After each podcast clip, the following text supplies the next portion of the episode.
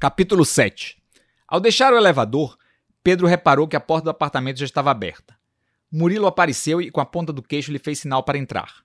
Segurava nervosamente o um envelope pardo na mão direita e o alisava vez por outra com a mão esquerda. A primeira frase do marido de Mara não foi recebida sem estranhamento por Pedro, que passou a ter certeza que, por alguma razão, estava envolvido no recrudescimento de suas neuras. E eu que confiava tanto em você, eu cheguei a comentar que você era o filho que todo pai gostaria de ter. Por essa punhalada, punhalada eu não esperava. Desculpe, senhor Murilo, mas eu não tenho a menor ideia sobre o que o senhor está falando. Murilo franziu a testa, juntou os dentes e assumiu um semblante monstruoso, apresentando no seu lado Mr. Hyde, até então desconhecido por Pedro. Mantendo os dentes trincados, mas grunhiu que falou: Você é um dissimulado, rapazinho. Eu tenho todas as evidências. Pedro ainda não sabia o que se passava pela cabeça do Murilo, menos ainda do que estava sendo acusado. O interessante é que, sabendo o que tinha a esconder, só conseguia pensar na sua origem de classe média, não revelada aos moradores do Maison. Logicamente, não fazia a menor ideia de como a eventual descoberta do seu segredo particular estaria relacionada à ira manifestada pelo seu, até então, patrão favorito. Inseguro perguntou: Quais evidências, doutor Murilo? De que o senhor está me acusando? Nesse momento, Murilo abriu o envelope que tinha em suas mãos e tirou um conjunto de fotografias. Jogando-as na mesa, começou a gritar: Você acabou com o meu casamento, você acabou com a minha vida, você tirou de mim a única coisa que eu tinha e que realmente me importava. Somente ao observar as fotografias espalhadas sobre a mesa, Pedro pôde se dar conta da acusação de que pairava sobre si. Uma sequência de fotos tiradas no Pereira da Barra mostrava ele e Mara sentados em uma mesma mesa. Na última delas, eles estão abraçados. Pedro se lembrava perfeitamente da inocente motivação para aquele abraço fotografado. Tendo compreendido as suspeitas de Murilo e a razão de sua agressividade e descontrole, procurou se defender, mas não conseguiu escapar do chavão mais batido do mundo para situações semelhantes a que se encontrava naquele momento. Doutor Murilo, não é nada disso que o senhor está pensando. Eu e a dona Mara. Antes que tivesse a chance de terminar a frase, Pedro experimentou uma quase evaporação dos seus sentidos, sincronizado com o início de uma dor lancinante em sua face. Colocou as mãos no rosto e, pelo sangue em suas mãos, pôde perceber que o soco desferido por Murilo lhe abrira uma ferida próximo ao supercílio. Nesse momento, saiu da condição passiva que a situação a princípio exigia para uma postura agressiva, condizente com a que o comportamento de seu interlocutor merecia. O senhor é uma pessoa extremamente burra e cega. Não consegue enxergar um palmo à frente do seu nariz. A sua cegueira lhe deixará afastado de todos que gostam e se preocupam com o senhor. O senhor é uma espécie de Dom Casmurro do século XXI. A diferença é que, no seu caso, e isso eu posso lhe assegurar, a sua captura é uma pessoa acima de qualquer suspeita. O senhor deveria saber disso. O senhor não tem a menor ideia do tamanho da injustiça que está cometendo.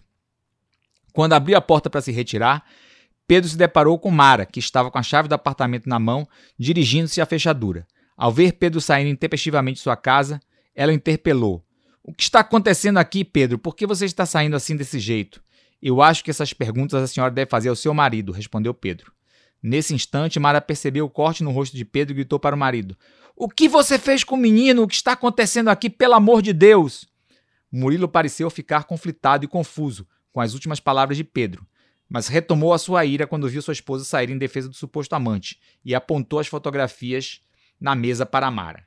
Veja, veja você mesmo quem fez o que a quem. E ainda fizeram questão dos holofotes, no Pereira, no Pereira da Barra, sua sem vergonha. Nesse momento, Pedro entrou no elevador e desceu. Mara ainda tentou sair correndo para evitar que Pedro se fosse. Vendo que chegara tarde, gritou: Pedro, Pedro, volte aqui, pelo amor de Deus! Murilo avançou na direção de Mara, mordendo os lábios e com uma de suas mãos levantada. Mara se dirigiu a Murilo aos berros. Vai, seu babaca, me bate agora! É só isso mesmo que tá faltando para se transformar num babaca completo.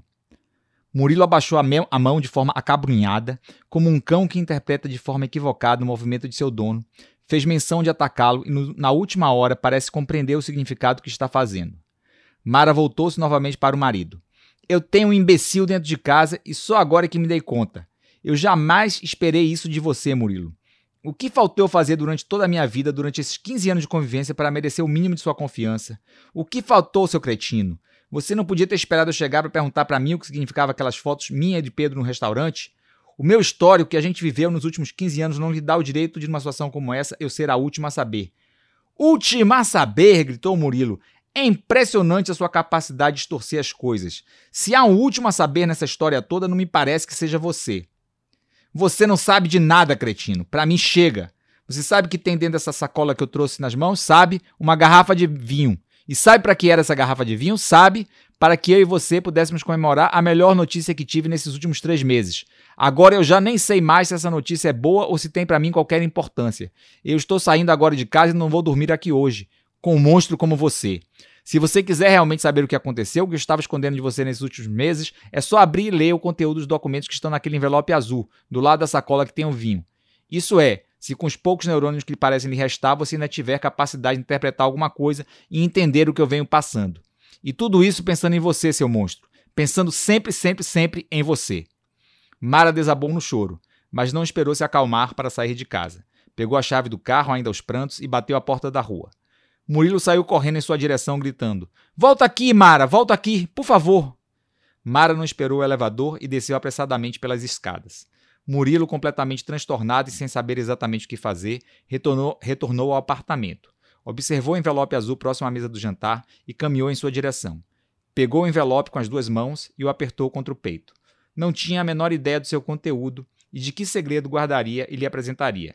Na sua mente, as palavras de Pedro e Mara não paravam de se alternar em vozes que tinham sujeitos não necessariamente obedientes aos seus autores.